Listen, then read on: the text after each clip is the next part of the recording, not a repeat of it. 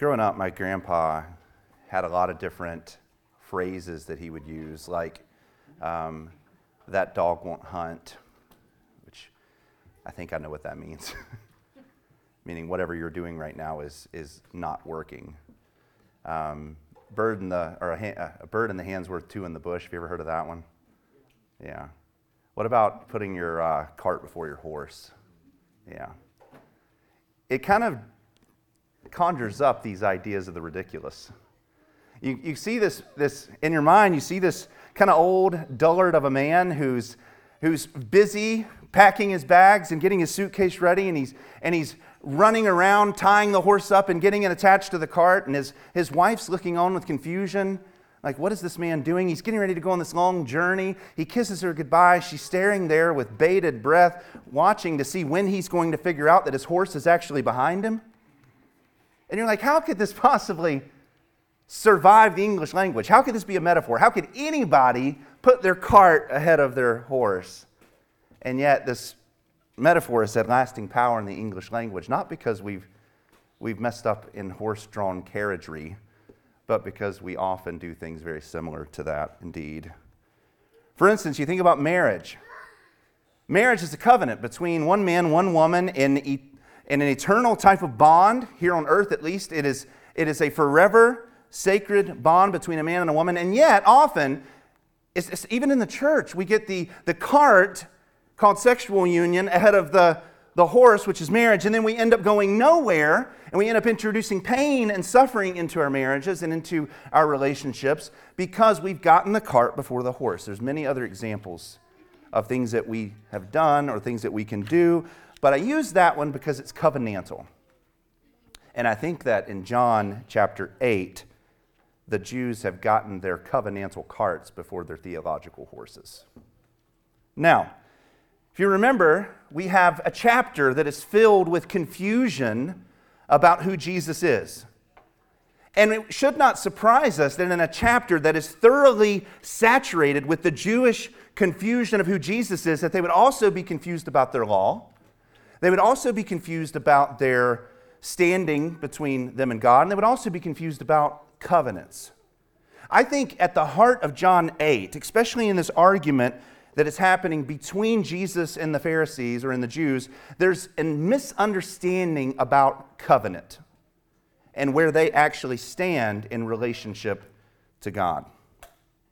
Now, this is a specific kind of confusion. There were people in the crowds who hated Jesus, there were people in the crowds who, who wanted to kill Jesus. This group that we're talking about in John 8 believed in Jesus, and yet they had a false faith, they had a false belief. Their belief did not cause them to be in right standing with Jesus, it caused them actually to reject Jesus. It was a belief that was masquerading as true when it was false. And I think the reason that it was false is because they didn't understand their covenants. John records this in verses 28 through 30 when he says, When you lift up the Son of Man, then you will know that I am He and I do nothing on my own initiative.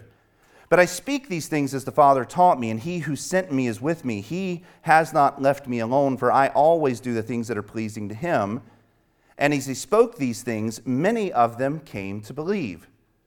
So again, we see this false belief is, is happening here. A group in the crowd is starting to believe in Jesus, and we don't know exactly what their false belief is. We just know that it's false. Maybe it's like in John chapter 2, where they had a false belief because they wanted Jesus to do signs and miracles and wonders. Maybe it was like John chapter 6, where they had a false belief because they wanted Jesus to be a political savior and a king. Or maybe it was something else. We're not quite sure what kind of false faith that they had. We just know that it was false. And the reason that we know that it, it's false is because the way Jesus defined what true faith is. That's really the heart of what this debate actually is all about. Jesus is telling them if you continue in my word, then you will be my true disciples. If you do not continue in my word, then you will not be my true disciples. So he's laid out the terms already of what true belief is, and true belief is a belief that continues with him. Now, in this passage, they reject him about as fast as he can get the words out of his mouth. Before he finishes his last breath and he's inhaled another one, they're already rejecting him. They didn't continue with him. That's the point. That's how we know that they had false faith, because as soon as they got the opportunity, they were abandoning him. This is what they say in verse 33. We are Abraham's descendants and we have never been enslaved to anyone. How is it that you say that you will become free? Jesus has promised them that if they will continue with him, they will be his true disciples. And if they're his true disciples, then he will lead them into true freedom. And because they're not believing in him, they don't have true freedom. So this is the crux of the argument. They believe with all of their heart that they're already free, and Jesus is saying, No, in fact, you are a slave. They've got their covenantal carts before their theological horses. They don't understand what true freedom is, they don't understand why they're a slave, they don't understand the covenants. It's like a child. This example is relevant to me because we just went on vacation.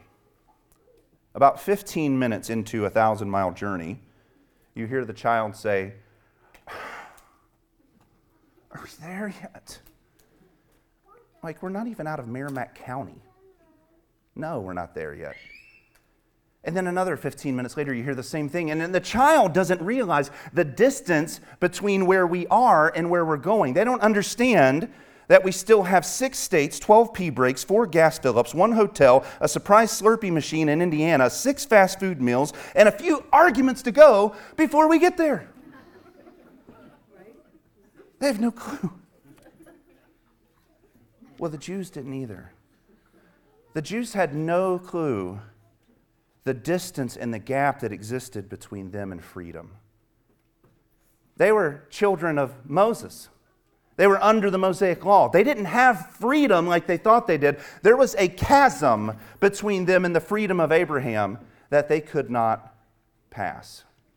It would be like trying to pogo stick across the Grand Canyon. It's impossible. They had their covenantal carts before their theological horses. Now, what I want us to do today is I want us to examine three things. And it's in light of what we talked about last week. I want us to understand first why they were confused about their covenant status before God, or how they were confused about their covenant status before God. Then I want us to understand how the two covenants, David and Moses, that Jesus had not yet fulfilled, were actually holding them captive, and they didn't realize it. And then I want us to see at the end how true freedom comes from Jesus Christ and Christ alone. So, with that, will you turn with me to John chapter 8? as we examine these verses together. They answered him We are Abraham's descendants and have never yet been enslaved to anyone. How is it that you say you will become free? Jesus answered, Truly, truly, I say to you. Every time Jesus says truly, truly, it's, it's really true. Everyone who commits sin is a slave to sin. The slave does not remain in the house forever, the son does not remain forever. So if the son makes you free, then you will be free indeed. Let's pray. Lord Jesus, in the midst of this debate that you were having with those of false faith, Lord, I pray that we would be able to see what it is that you are teaching. Lord, I pray that as we examine the underpinnings of this conversation and the covenant theology that's underneath it, Lord, I pray that it would be clear. I pray that we would get a chance to see a deeper glimpse of what your covenant people Israel saw and what they believed and what they held to, and, and that we would be able to see kind of the whole Bible being held together in a verse like this. Lord, I pray that we would see how these covenants actually held your people captive. Lord, I pray that we would see how in Christ and Christ alone may we have true freedom. Lord, I pray for us as Gentile believers that we would get a glimpse of all that Christ has done in making us free. That he didn't come on a whim just to save his people, he came intentionally to fulfill specific covenants and promises so that we, his people, could be free. And that means something for why we're saved. Lord, I pray that we would understand that today. And it's in your name we pray. Amen. Again, before we can get very far along, we need to understand why this debate was actually happening. We need to understand what they were misunderstanding, and they were misunderstanding the covenants. Now, the first thing I want you to know about that is that there was a certain pride that existed in the first century on being a Jew. If you were a Jew, you had an ethnocentrism about you. You had a pridefulness about your ethnicity. And it was so much so that you looked down your nose upon other societies and other peoples and other cultures. Like they looked down upon the Samaritans, they looked down upon the Gentiles. I've said this before. I think in John 2, there was a sign inside the temple that said if you're a Gentile or Samaritan, you cannot enter beyond this point under the threat of death.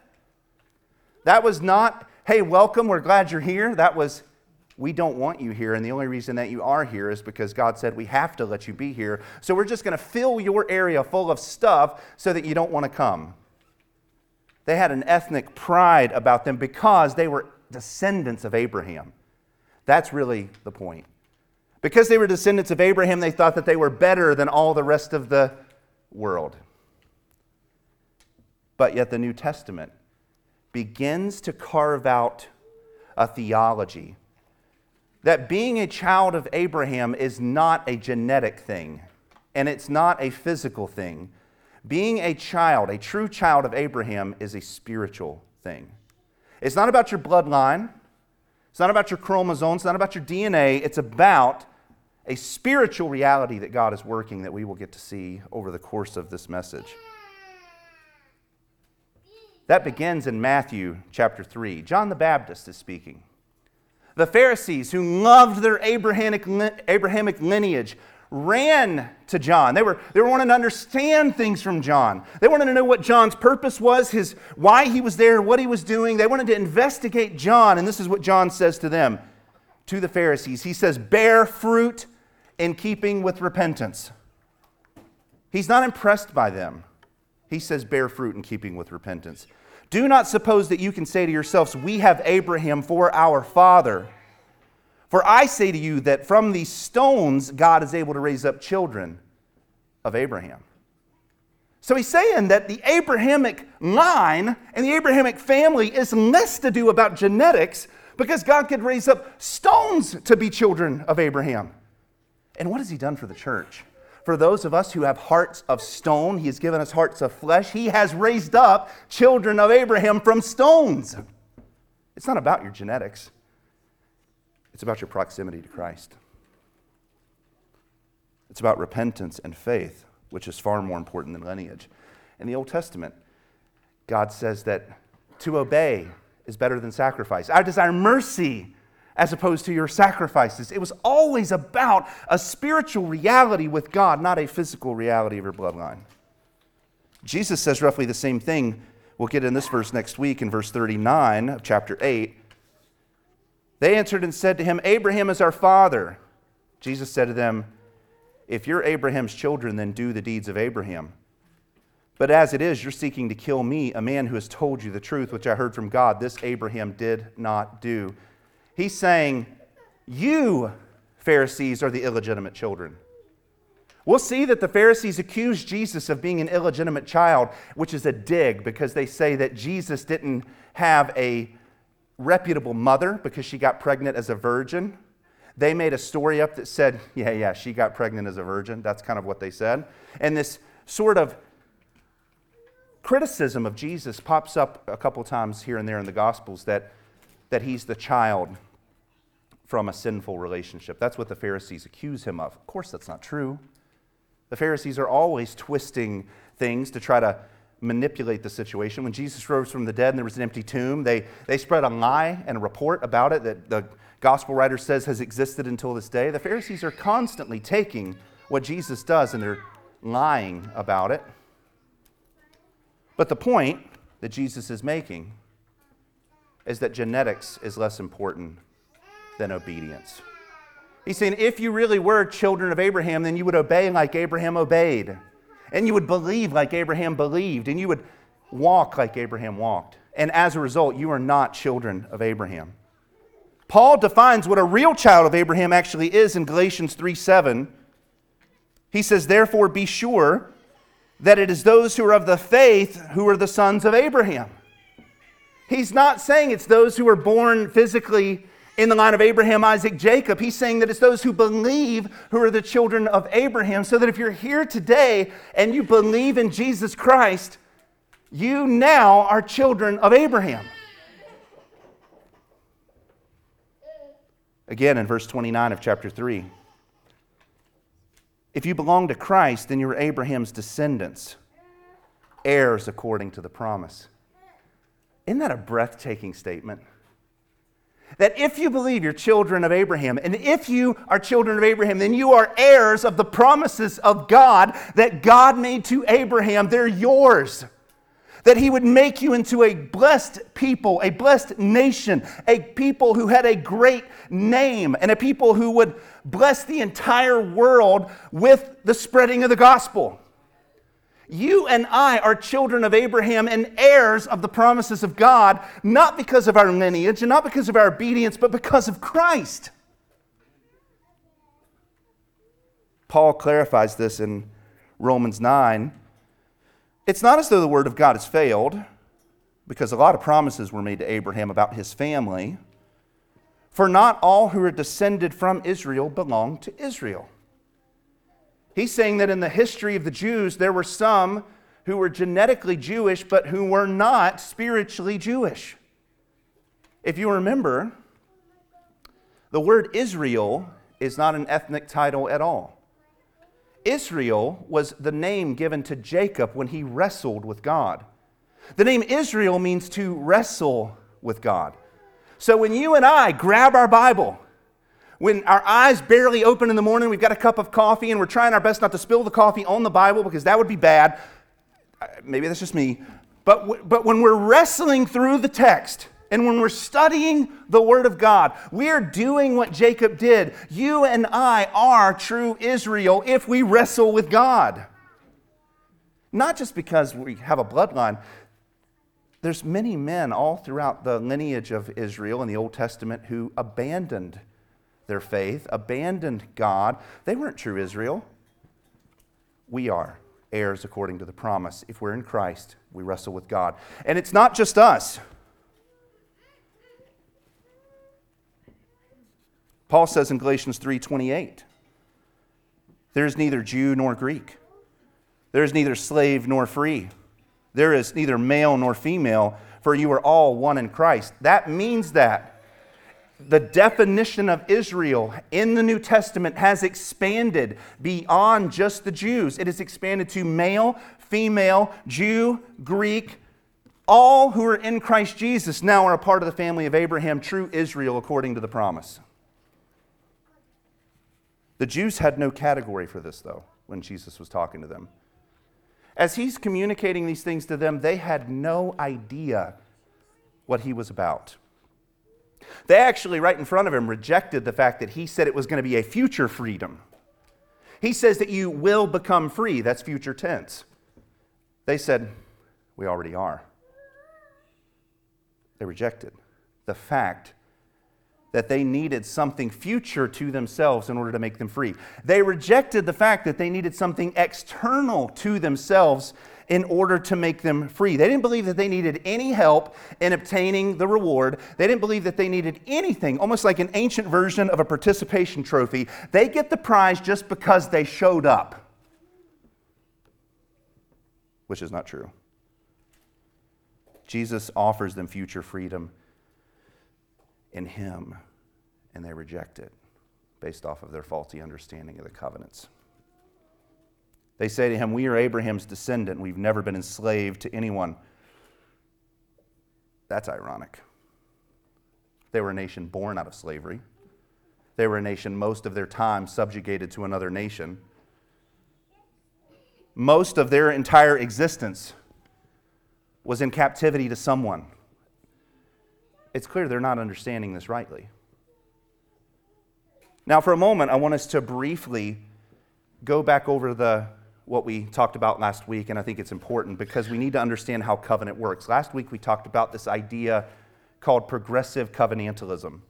I looked this up on Google this week, and there's a book titled that. I don't know if they agree with what I'm saying or not, but don't, don't take what they're saying. I'm saying that this is, this is what I mean by progressive covenantalism. Progressive covenantalism is that God writes the story of history through progressive covenants. He starts with Adam, he ends with David. And then God fulfills history and draws history to a close, not through human obedience, because we could not obey, we could not believe, we could not do the things of God. He brings history to a close through the obedience of Jesus Christ. That's what the covenants are all about. And if you look at the covenants, you can see the entire story of Israel in the Old Testament. And if you look at what Christ is doing, he's fulfilling those covenants in successive order in the New Testament so that the entire Bible is a story of covenants. We can go through this really quickly. God made a covenant with Adam for his people to be fruitful, multiply, and live with God in the garden, but they sinned. They weren't fruitful, they were they ate the wrong fruit. They didn't multiply faithful people, they multiplied sinful people until the whole world was filled with sinners and God destroys the world. And out of that, he saves one family named Noah. He repeats the same promises that he repeated to Adam. He says, I'm going to bless you, and you're to be fruitful and multiply and spread out to the ends of the earth. What does Noah do? Does he obey God and everything goes good and well and the rest of human history is wonderful? Absolutely not. The Bible tarnishes every single person except for Jesus Christ. Every single person is, all of their sins are listed out in a way so that we can understand that humans cannot do what God has called us to do. It is only Jesus Christ. So, like Adam, Noah's a man of the soil. He drinks from the vine. He gets naked and ashamed. His son is cursed. It's the same thing all over again. His ancestors or his descendants, excuse me, I mixed up that word last week, forgive me. His descendants gather together at this little plain called Babel and they build a mud tower to their own dim glory. And God has to come down in order to see it. It's that inspectacular. Now, out of that, God scatters them, God sends them to the ends of the earth just like they were supposed to be doing in the first place. But this time, instead of just a vertical break between them and God, they have a horizontal break with them and man. And humans are struggling under the weight of their own sin. They are alienated from God, alienated from one another. They speak all of these different languages, and it looks like a mess after just two covenants. God gives a third covenant. The third covenant is when He picks one family the family of Abraham, and he pulls them out and he calls them into his land, a land flowing with milk and honey. Isn't that interesting? It's like God is bringing them out of the death and dust and brokenness and putting them in a garden. That's kind of the point. And he's bringing them into a garden to, to have continuity with what he did with Adam. He's bringing them into a garden to make them fruitful and multiply. All of these covenants kind of work together. And Abraham unlike Adam and Noah, was not required to do anything for this covenant to be successful. Abraham believed God, it was credited to him as righteousness, and that was it. Everything else is on God. God Himself does this beautiful covenant ceremony in Genesis 15 that's really strange and really weird to our modern sensibilities, where, where God shows up as a smoking fire pot that goes between these broken pieces of animal parts. And as modern readers were like, what is going on? It's like some kind of peyote moment or something. I mean, I don't know. I mean, it's weird. And yet, in the ancient world, we understand and we realize that when animals are split apart like that, it's an act of judgment. To walk in between the animal pieces is to show that if I don't fulfill my covenant, I will be judged. And normally, the two partners in the covenant walk through together, but God leaves Abraham in a deep sleep. That word deep sleep is the same word that came upon Adam when God knocked out Adam and made his wife. So here you have Abram sleeping while God is doing this covenant ceremony, showing that if I fail to bless you and to make you a blessed people and to do all of the promises that I gave to you, then let me be ripped apart and let me be cut apart and torn apart and ripped to shreds. Abraham has no skin in the game in this covenant until Genesis 17, but that's uh, a different story. Circumcision. After this, this family is supposed to be faithful as they wait on the promises of God. And as they wait on the promises of God, God writes the fourth covenant. He allows them to move down to Egypt to 70 people. They are fruitful, they multiply, they become millions. And then he rescues them out of slavery, brings them through the, the parted waters of the Red Sea, brings them to Mount Sinai. And at Mount Sinai, he gives them the fourth covenant, which was the covenant of the law. And that covenant was to help them live in relationship to a holy God. Because God was not ready to send his son, as we learned last week. The Abrahamic covenant is all about Jesus and the coming of Jesus. So God wasn't ready to send Jesus in the Old Testament. So the Israelites had to live in relationship with God for about 1,500 years. And how do you live in relationship to a holy God unless you have a holy law that's going to keep you in holy status with Him? So they had sacrifices and they had temples and priests and all of these various things to help keep them in relationship with God, but they did not obey. Do you see the theme? Four covenants, three are on human beings, and all three times they fail. They don't even fail after they get to the land of uh, Israel, they fail before. And entire generations' bodies are laid out on the border of Israel because they can't obey. Their leader, Moses, doesn't even get to enter into the promised land because he has an anger problem and he strikes this rock with a stick, and God says, No, so the, the sinfulness of human beings are so deeply rooted in their own psyche that they can't get out of their own way. Things don't get better when they get to the land. The book of Joshua, they're supposed to conquer the Canaanites. And if you look at the language of that passage, and if you look at the covenantal structure of that passage, it's almost like the people of God are going back into the garden land to cast out the serpent peoples who worship the enemy. There's a covenantal continuity. It's almost like they're reclaiming the promised land. And yet, they don't. They don't conquer the people they're supposed to conquer. They don't cast out the people they're supposed to cast out. They end up infected by their sin, worshiping idols. The book of Judges is no different. They don't rule over the land or subdue it, they are ruled by the Philistines. Judges is a dark and awful book for a lot of reasons the main thread is sin. By the end of the book, it says that they don't even know their left hand from their right hand. They don't, they don't know right from wrong. They are so morally compromised that they're anti Eden, anti God. God's not finished, though.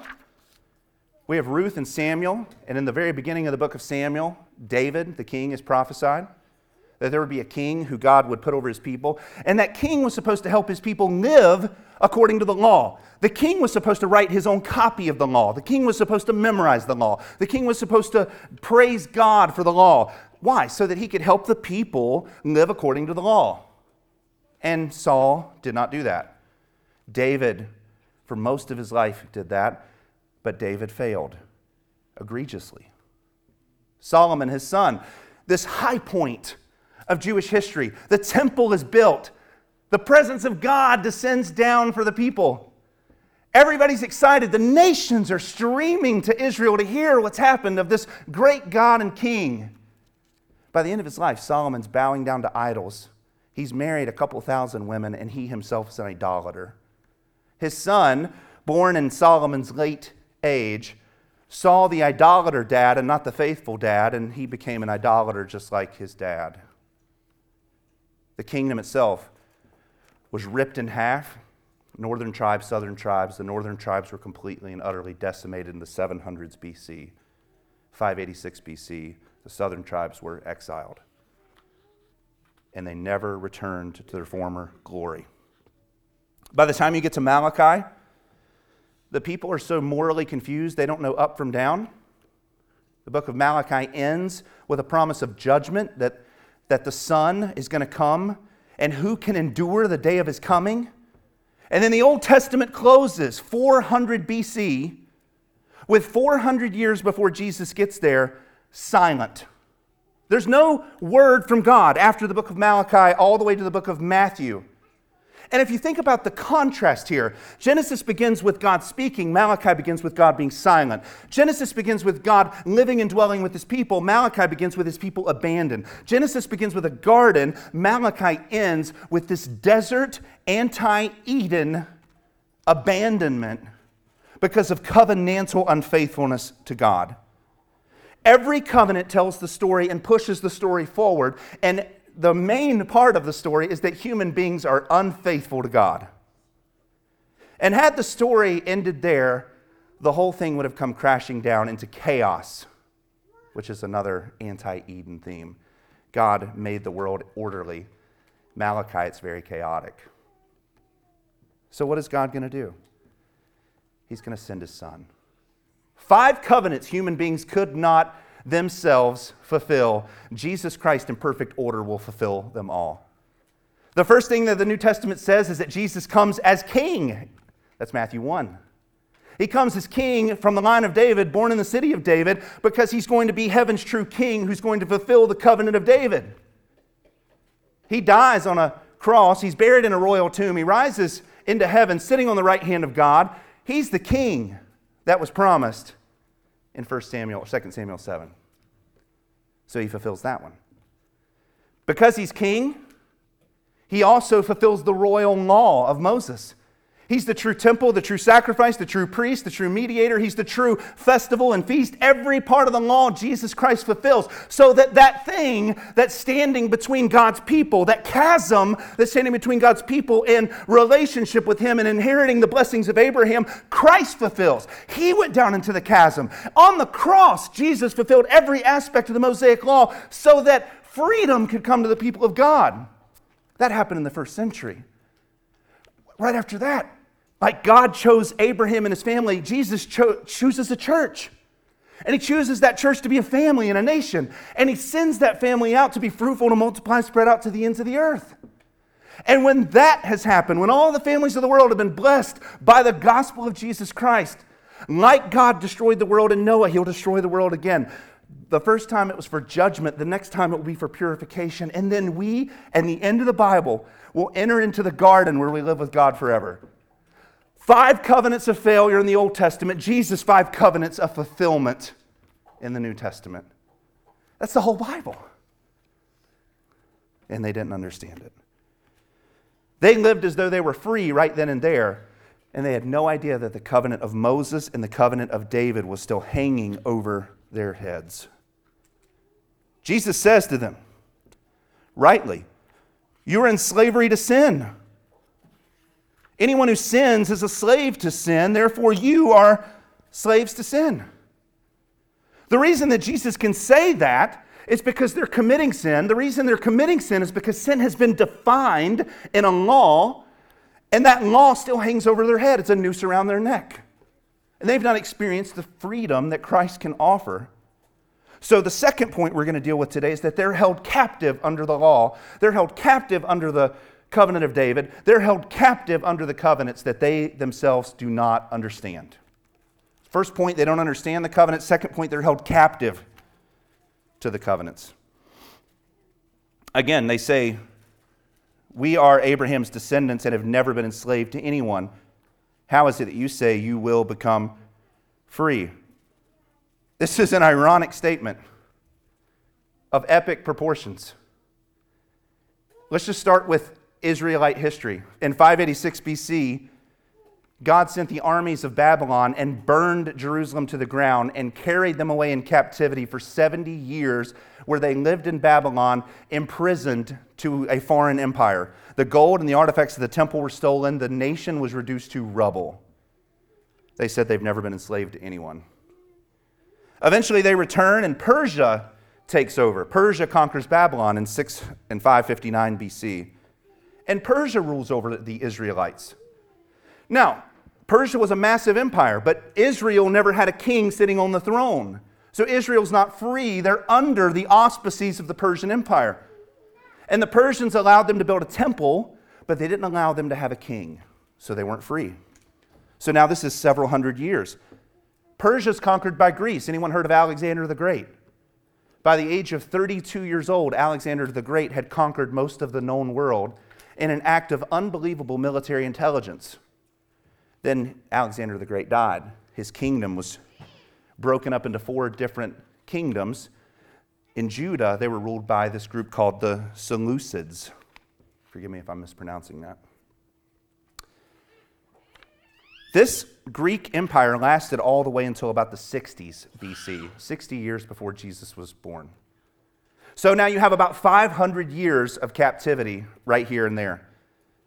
In the 60s, Roman General Pompey conquered Jerusalem, transferring Judah out of the rulership of Greece and into the rulership of Rome. A few years later, Rome became, instead of a republic, it became an imperial empire with Octavius in, the 20, in 27 BC becoming the first Roman emperor. And by the time Jesus is born, the first Roman emperor is on the throne, Caesar Augustus, that's Octavius. So they've been almost 600 years without a king. If you factor into that the 400 years of slavery that they had in Egypt, Israel spent 1,000 years in captivity and maybe two to 300 years in freedom. And they said, We've never been enslaved to anyone. It's an impressive, impressive statement.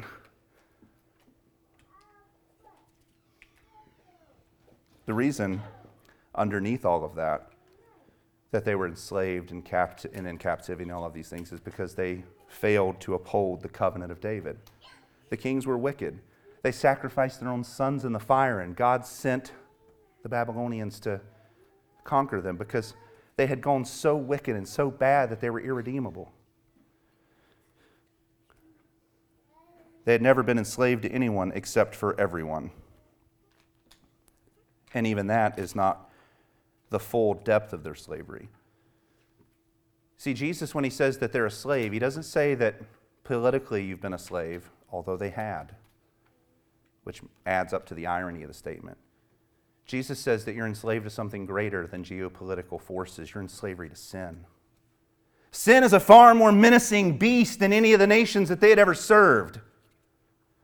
Sin, under the tyranny of Satan himself, is a far worse kingdom to be a part of than the kingdom of Greece and Persia and Babylon and any of those. They didn't realize not only that the vast majority of their history they'd been in physical slavery because of failure to keep the Davidic covenant, they had also been in spiritual slavery because of failure to keep the Mosaic covenant. They were responsible ever since the mountain of Sinai for obeying the moral law. The moral law is I am the Lord your God. Do this. Be holy as I am holy. Live like this because I am holy. And they didn't live like that. Their entire existence, they failed in the moral law. They were responsible for obeying the ceremonial law, which is this is how you worship God, this is how you come into relationship with God. And they, they failed. At the book of Malachi, they're offering dead, sick, and diseased animals to God because they care so little about God. They were responsible for the civil law, which made them a nation among the other nations, a shining example of justice in a violent world. We think our world today is violent. Do some research in ancient history. Violence that you've never even imagined. If they didn't like you in Nineveh, they would put fish hooks in your back and drag you behind a chariot until you expired. Or they would get you right before you die, let you heal, and do it again and again and again. And this was in the streets. And Nineveh wasn't even the worst. They had a civil law that was supposed to make them stand out from the nations and look holy in comparison to the nations, to be a light to the Gentile world. And yet, they joined the Gentile world in all of their sin. At every chance that they got, they did this. They were responsible for temple worship. They didn't worship God. They were responsible for offering sacrifices when they sinned. They didn't offer sacrifices. They were responsible for attending festivals and feasts. Almost every aspect of the entire law Israel failed at while God was being gracious and patient with them. They had been enslaved their entire existence in every possible way, both physically and spiritually. I want to mention something that is not immediately obvious. God rescued Israel out of slavery in Egypt. And the idea could come across to us that he rescued them out of slavery to make them free. He didn't do that. He rescued them out of slavery for slavery. He transferred their slavery from one taskmaster to another. Just like in the New Testament, we are not free in the sense of we have no master. We are slaves of Christ. The Israelites were slaves to God and to his law. So he transferred them out of slavery into a better slavery that would help them and heal them, and they rejected him. Deuteronomy 6, 10 through 15 says, Then it came, then it shall come about when the Lord your God brings you into the land which he swore to your fathers, Abraham, Isaac, and Jacob, to give you great and splendid cities which you did not build, and houses full of all good things which you did not fill, and hewn cisterns which you did not dig, vineyards and olive trees which you did not plant, and you eat and you're satisfied, and then, then watch yourselves that you do not forget the Lord who brought you up from the land of Egypt, out of the house of slavery. You shall fear only the Lord your God. Notice he doesn't say you're free, do whatever you want. He says, I brought you out of slavery. Now you shall fear only the Lord your God. And you shall worship him and swear by his name. You shall not follow other gods, any of the gods of the people who surround you, for the Lord your God in the midst of you is a jealous God. Otherwise, the anger of the Lord your God will be kindled against you, and he will wipe you off the face of the earth. This is a people who just came out of slavery to Egyptian taskmasters who said, If you don't obey me, I will wipe you off the face of the earth. They were wicked taskmasters. God is calling them to righteousness. He's calling them to faithfulness. He's calling them to obedience, but He's not calling them to libertine freedom, meaning that they have freedom without any responsibilities. He's calling them to the kind of freedom that's bound to the law of God. Paul teaches us in Galatians 3 22 through 24 that they were actually held captive under the law. He says in verse 22 But the scripture has shut up everything under sin, so that the promise by faith in Jesus Christ might be given to those who believe. But before faith came, we were kept in custody under the law, being shut up to the faith which was later to be revealed. He's saying that we were imprisoned by the law. We were brought out of slavery into imprisonment, but it was a good imprisonment. It was a imprisonment that would help them and heal them and keep them safe until Jesus came. And they didn't, they didn't live that way. They rejected the imprisonment of the law, which was healthy for them, and they chose death. We've got to get it out of our mind that being imprisoned is a negative thing in this sense, and that, and that libertine freedom, meaning we do whatever we want whenever we want, is a good thing. It's not, it will rip you apart. True freedom, a friend of mine said this to me once true freedom comes when you're bound to the law of God. That's when true freedom comes. That's when true happiness comes and true faithfulness comes. And this is what God is doing. He's holding them captive under the law to bless them. And they're breaking every command, they're rebelling in every way. They're not only held captive under the law, but because of their sin, they're being crushed under the law. Romans 8, 6 through 8 says, For the mind set upon flesh is death, meaning that your captivity under the law can be a blessing to you or it can be death to you. But the mindset on the spirit is life and peace, because the mindset on the flesh is hostile towards God. For it doesn't subject itself to the law of God, it's not even able to do so. Those who are in the flesh cannot please God. Paul is revealing to us the simple truth that although the law would have been a blessing to them if they obeyed it, just like Jesus when he obeyed it, they couldn't. In their sin, they couldn't. In their sin nature, they couldn't. They were unable to please God because they were unable to obey God. They, they were not only held captive under the law and cursed under the law. I'm being a really good Baptist right now and giving you a bunch of C's, so take that as you will. They were not only held captive under the law, crushed under the law, they were cursed under the law. Paul says in Galatians 3 10 through 11, For as many as are the works of the law are under a curse. For it is written, Cursed is everyone who does not abide by all the things that are written in the book of the law to perform them, so that no one is justified. Paul is saying that if you don't obey, then you are not justified, you are damned under the law. James 2:10 says, "Whoever keeps the whole law and stumbles under just one point has become guilty of it all." And James is simply saying the same thing that Paul has said all along. In Romans 3, everyone has sinned. Everyone has fallen short of the glory of God. Everyone has turned away from him. Everyone has become useless. No one is righteous. No one understands. No one seeks God. No one is good. No one fears God, not even one which means that all people, both Jew and Greek, are on even playing field when it comes to God. We have all fallen short of the glory of God. Now, the Jews did not realize that they were held captive, crushed, cursed, and convicted under a waiting law. They thought they were free, as many in our society do today. But if they remain in their sins, they will experience an eternal condemnation. Paul says it like this in Romans 3 19 through 21. Now we know that whatever the law says, it speaks to those who are under the law, so that every mouth may be closed, and all the world may become accountable to God.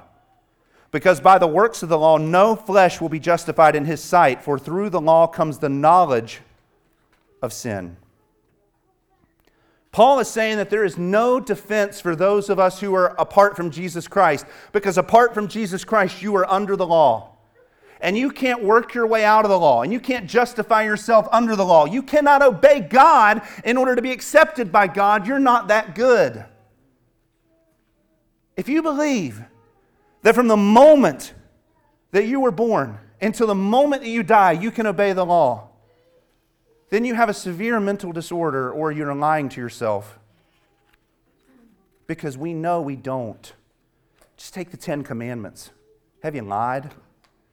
Have you cheated? Have you stolen? Have you, have you murdered? Maybe you haven't murdered. Jesus defines that and says that if you've hated someone in your own heart, you've committed murder. If you've lusted after someone, you've committed adultery if you've taken God's name in vain or if you've loved anything ever at one point more than you've loved God, we have all broken every single one of the Ten Commandments, not to mention the 613 that are listed out in the Old Testament. Hell is awaiting men and women who don't smoke, who don't cuss, who don't drink, who don't do anything like what we think a traditional sinner is, and yet they will still be in hell because of the sins that they have if they don't turn to Jesus Christ. It's that important. Paul says in this verse that through the law comes the knowledge of sin. So, if you are truly looking at the law, then you will have a true knowledge of sin. Which means that if you don't think you're a sinner, then you have a false relationship with the law. He's indicting the Jews here, who had a false relationship with the law, who thought that they were free. You can't read the law and come away thinking that you are free if you're actually reading it the way that it's written. The only hope that these Jews in John 8 have is if they turn to Jesus Christ. That's it. Jesus says to them as much in 34 through 36 of chapter 8 Truly, truly, I say to you, everyone who commits sin is a slave of sin. And the slave does not remain in the house forever meaning that you will be cast out. The Son does remain forever. So if the Son makes you free, you will be free indeed. In John's gospel, we've talked about election a lot and predestination, and we've talked about these concepts of God choosing and drawing, and God doing the work of salvation in us because we can't do the work of salvation ourselves. We don't come to God begging Him for salvation. God seeks us, finds us, converts us, breathes life into us, and when we open our eyes after all of that and we see Him standing there, the one who has saved us, then we say, Abba, Father. Here we have another example of this. If the Son makes you free, then you will be free indeed. Meaning that if the Son does not make you free, then you will not be free. Because you can't do it on your own. A law stands between you and God that you can't obey. So unless the Son makes you free, you have no freedom. Now, if you're here today, that might be confusing and you might be saying, but I want to know Jesus, so you're telling me that I can't know Jesus unless Jesus comes to me? and unless Jesus chooses me, and unless Jesus gives me freedom, let me say it this way if you are here desiring Jesus, it's because Jesus has already sought you. You are not here wanting Jesus if Jesus has not first come to you. Your heart hates God naturally in your sin, so therefore you desire Him because He's opened up your heart. Praise God for that. Turn to Jesus for that. Tell Him thanks for doing that because you were dead in your trespasses, but He's made you alive in Christ. We need Jesus to be free, which is where we're going to land our plane this morning. That's our third point. They've mixed up the covenants. They didn't realize that they were held captive under a waiting law. You and I have the benefit now, 2,000 years later, of seeing that true freedom comes from Christ and Christ alone. Let's begin with Galatians 3. If you noticed, I've almost quoted the whole book of Galatians today, so we might, uh, we might not have to read that one in church. it says, Therefore, the law has become our tutor to lead us to Christ so that we may be justified by our faith. Paul said that no one is justified by the law, but yet God uses the law only for the believers to lead them to faith in Christ. He's saying that the law is our tutor, it's our guide. It teaches us that we're insufficient to save ourselves. It teaches us that we can't do it on our own. The law is like a mirror that we look into and we finally see the state of things and how we really are. And we say, Dear God, I need you. The law is meant to show us our sin, and in showing us our sin, propel us to Christ. So the law is a good thing. That's why we read the law every single week at the Shepherd's Church. Not because we want to be uh, condemned under the law, or not because we think we can obey the law. We want the law to show us where we fall short of God so that we can repent and turn back to Him. The law points us to an external hope outside of ourselves, namely Jesus Christ. And Christ uses the law in every believer's life, in their conscience and in their guiltiness, to point them to Him. Paul confirms this in Romans 7 when he says, What shall we say then? Is the law sin? May it never be. On the contrary, I would not come to know sin except through the law. For I would not have known about coveting if the law had not said, You shall not covet. Paul is saying that the law teaches us that we're sinners, teaches us that we've fallen short of the glory of God, teaches us that we need a Savior. We wouldn't have known those things if it weren't for the law. You know, there's a, there's a method today of preaching the gospel that's only good news and only happy thoughts. And God just loves you so much, just the way that you are, that just accept Him and, and He'll love you forever. He just said he already did. But there's a way of preaching the gospel that doesn't tell us the law, that doesn't tell us that we're a sinner, that doesn't tell us that we need to repent, that doesn't tell us that we need to turn from our sin, and just says that God loves us just the way we are. I hope not, because if he does, he has no standards. The gospel is both the good news and the bad news. In fact, the good news can't even make sense until you understand the law that you've fallen short and you're in you're opposed and at war with a holy God. The, the gospel can't make sense until you know that. Jesus is pointing to the fact that for the unbeliever, the law is a terror. For the Christian, the law is a guide that points us to Jesus Christ. Galatians 3:13. Remember we said that the law was a crushing curse upon the people who are not in Christ? Well, the people who are in Christ get that curse taken away. It says in Galatians 3 13 through 14, Christ redeemed us from the curse of the law, having become a curse for us. For it is written, and this is from Deuteronomy Cursed is everyone who hangs on a tree, in order that in Christ Jesus the blessing of Abraham, you see that?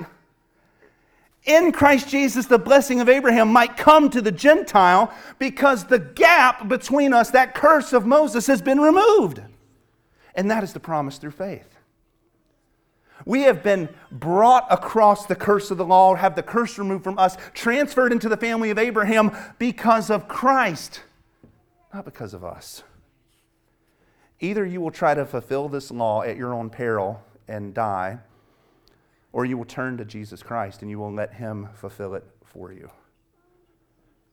So that all that's left for you, Christian, is not the law.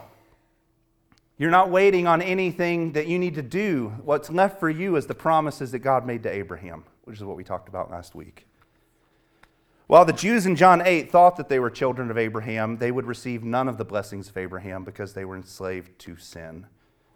And yet, for us as Christians, we will inherit all of the promises of Abraham because of Jesus Christ. We will be made a blessed people, and we have been. We will have a great name, and we do. For there's no name under heaven that's greater than the name of Jesus Christ, and by no other name can anyone be saved. We have a great name. We will be a blessed people who go to the ends of the earth carrying the gospel, and, as we learned last week, all the families of the earth will be blessed. God hasn't fulfilled that promise yet. And until God fulfills that promise, Christians, we have something to do. We have something to do. We don't just receive the promises of God and say, Thank you, now I get to live however I want. Remember, we just said earlier that salvation doesn't lead to liberty and freedom, salvation leads to responsibility.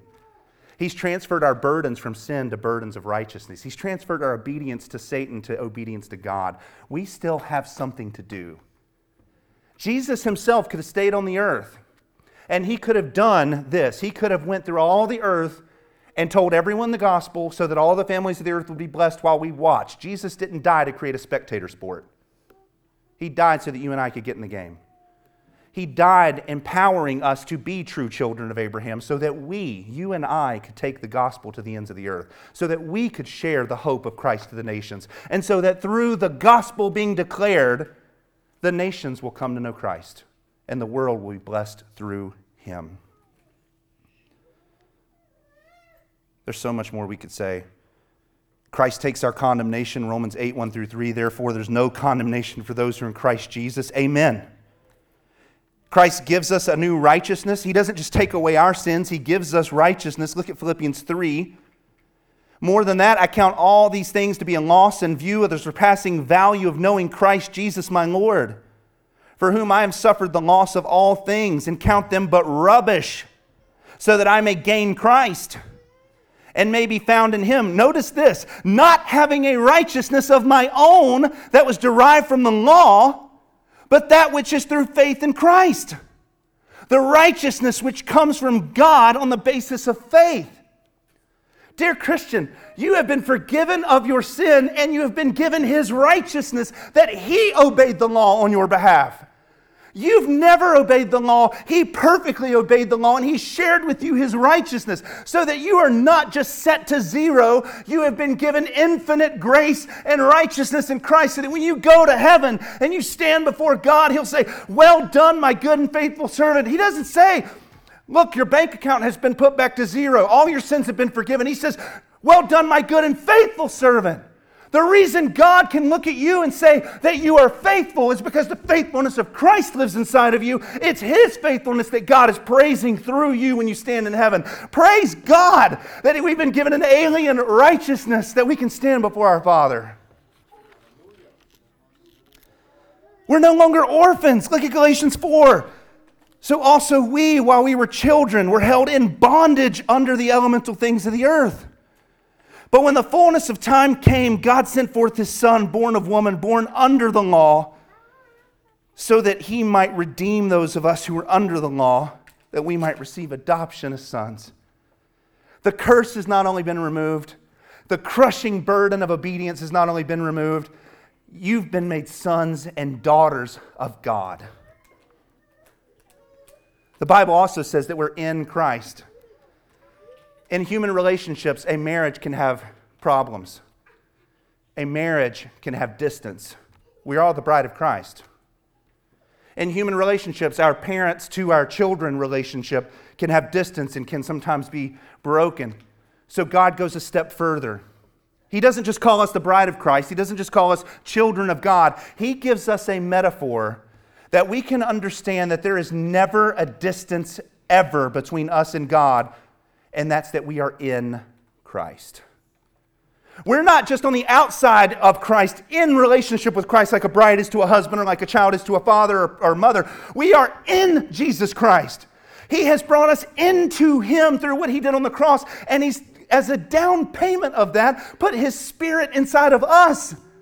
So that while we live, we have God living in us. And when we're in heaven, we will be with Him and in Him for all of eternity. There's no distance there, there's no separation there. There is no separation between us and God because of what Christ Jesus has done. We are treated as Jesus by God because of what Jesus did for us.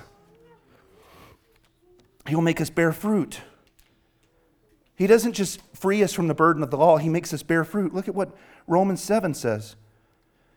Therefore, my brethren, you were made to die to the law through the body of Christ, so that you might be joined to another, to Him who was raised from the dead, in order that we might do nothing. Is that what it says? No. In order that we might bear fruit. As a Christian, we've been given the Spirit of God so that we can bear fruit love, true love, God's love. You may have been a loving person in the worldly sense before Christ. But after Christ, you can begin learning how to love like God loves, be patient like God is patient, be joyful like God is joyful. These are fruits that come from the Spirit, and they're not replicable by the world. It says in 1 Corinthians 15 55, we're not just freed from the curse, not just freed from captivity, not just freed from the crushing weight of the law, not just adopted, not just in Christ, not just all these things he says, Oh, death, where is your victory? Oh, death, where is your sting? The sting of death is sin. The power of sin is the law. But thanks be to God who gives us victory through the Lord Jesus Christ. I'll make a, a claim that I think is true. The New Testament is the story of victory. The New Testament is not the story of defeat. The Old Testament is the story of defeat. Five covenants were given, five covenants were broken by human beings. The New Testament is the story of Jesus, who, through his power and his power alone, is victoriously completing these covenants one by one by one. The New Testament is the story of victory. And because Christ Jesus has elected us to be his family, the family of Abraham, and has told us that we will go into all the world and he will not return until the families of the earth are blessed Church history is the story of victory as well. We don't have an expectation of defeat. We don't have an expectation of the world is going to continue to get worse and we're going to continue to get smaller and then Jesus is going to return to a failed project and then he's going to set the world on fire that way. That's not our view. I don't know if we know this or not, but every generation in church history, the church has grown. It started with 70 in an upper room. It's grown now to where it's on every continent. It's grown to where there's faithful people who bow the knee to Jesus in almost every country. And I believe it will continue to grow. I believe it will continue to be faithful. I don't think that every year the church is going to grow. We live in some pretty terrible years right now in American history.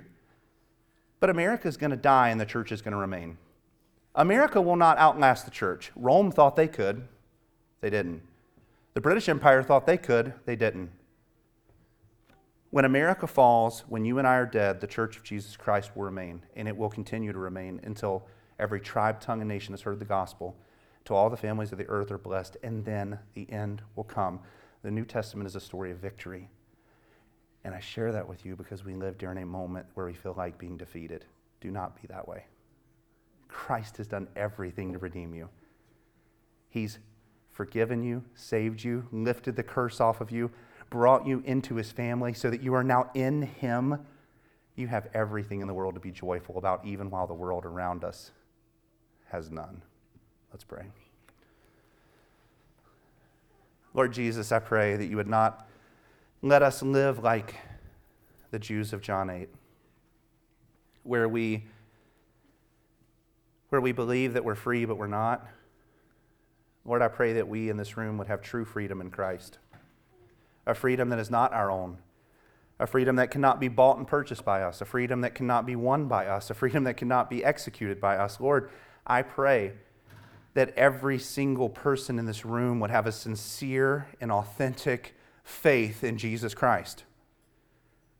Lord, if there is someone here who has not yet become regenerate, meaning that they have not yet pronounced faith in you, Lord, I pray that they would be part of your elect and that someone in this room would be able to share the gospel with them before they even leave today and they would bow their knee to King Jesus. Lord, I pray for us as your servants who are commanded to go out into the world. Lord, I pray that we would find our place in the story. Lord, I pray that our lives would not be consumed with health, wealth, and happiness, but our lives would be consumed with the kingdom of God. We have been done a disservice, Lord, in that the church for too many years has tried to tell us that, that our job is to believe only and to come back each Sunday. Lord, let us understand our responsibility before you, that you have saved us not to, not to spectatorism, you've saved us to faithfulness. You've saved us to obedience. You've saved us by your obedience for our obedience so that we will do what you've called us to do. Lord, let us be about your work, each and every one of us, in whatever way we, that we can find. Lord, I pray that by your Holy Spirit that you would convict our hearts that, that when we're on the phone with the telemarketer, that we would bring up the gospel. Of course, it's awkward, but heaven and hell stand in the balance, and it's far more necessary for us to share the gospel than for us to live in our fear. Lord, I pray that when we're out and about, that you would, you would even bring conversations about so that we can share the hope that is in Christ. Lord, I pray that you know, maybe none of us in this room will stand on a street corner with a microphone and, and preach. But Lord, all of us can be a part of your story. All of us can be faithful in some way or another, whether it's with friends or family or coworkers or whatever. Lord, the world does not know Christ. We know him. Lord, I pray that you would equip us with the passion and the courage to share it. In Christ's name, amen.